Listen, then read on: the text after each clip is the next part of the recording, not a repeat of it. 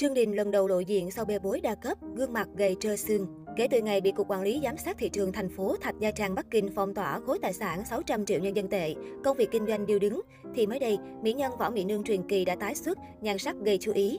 Sau lùm xùm bê bối kinh doanh mô hình kim tự tháp khiến tài sản đóng băng, nhiều nghệ sĩ liên quan đến với vợ chồng Trương Đình, Lâm Thoại Dương như Tiểu Đào Hồng và Minh Đạo cũng bị kéo theo. Sau nhiều tháng bị điều tra về mô hình kinh doanh, mới đây Trương Đình đã đăng tải một đoạn video quảng cáo mới để kỷ niệm 8 năm thành lập TST. Bên cạnh đó, mỹ nhân phim Võ Mỹ Nương truyền kỳ còn quảng bá các dòng sản phẩm mới do công ty cô đã thu hút sự quan tâm của rất nhiều người. Đây được xem là lần đầu tiên Trương Đình xuất hiện sau lùm xùm kinh doanh mô hình kim tự tháp.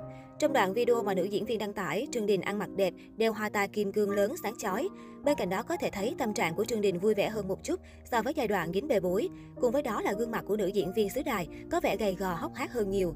Có lẽ vụ bê bối vừa qua đã ảnh hưởng rất lớn đối với Trương Đình. Lần này, với việc Trương Đình quảng bá sản phẩm mới của công ty có thể nói là khá tận tâm. Nhiều cư dân mạng đã đặt câu hỏi phải chăng nữ diễn viên đã phần nào rửa được trong sạch của mình trong vụ bê bối vừa qua.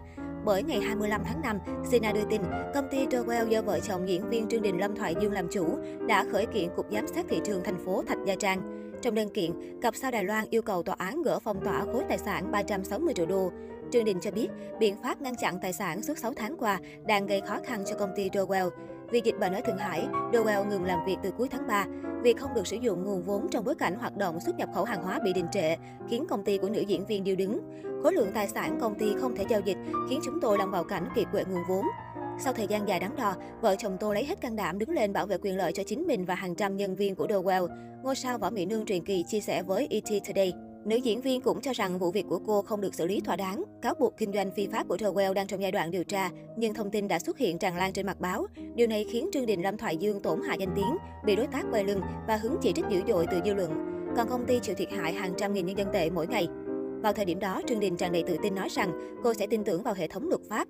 Cuối năm 2021, công ty Dowell bị Cục Quản lý Giám sát Thị trường thành phố Thạch Gia Trang Bắc Kinh phong tỏa khối tài sản 600 triệu nhân dân tệ, 94 triệu đô. Tháng 4 vừa qua, Trương Đình tiếp tục bị tịch thu 96 bất động sản ở Thượng Hải Trung Quốc với tổng giá trị hơn 266 triệu đô. Theo Nhân dân Nhật Báo, các tài sản bị tịch thu để phục vụ công tác điều tra và đền bù tổn thất cho hàng chục nghìn người bị hại vì mô hình kinh doanh đa cấp của Trương Đình Lâm Thoại Dương. Ngày 2 tháng 1 năm 2022, trang cá nhân của Lâm Thoại Dương trên mạng xã hội Weibo bị đóng. Mọi động thái đều cho thấy cặp đôi doanh nhân nghệ sĩ này bị dồn vào đường cùng. Nào ngờ chỉ 2 tháng sau thì họ đã trở lại ngoạn mục. Ngày 15 tháng 3, Trương Đình và Lâm Thoại Dương thành lập hai công ty mới ở Thượng Hải với hạng mục kinh doanh là dịch vụ trực tuyến, sản xuất các chương trình phát thanh truyền hình, phim truyền hình, quản lý biểu diễn, sản xuất TVC, quản lý thương hiệu, kinh doanh trên mạng trực tuyến với số vốn đăng ký là 20 triệu nhân dân tệ. Hai vợ chồng giữ vị trí chủ tịch hội đồng quản trị, tổng giám đốc, còn danh tính các nhà đầu tư hầu hết đến từ Hồng Kông, Macau.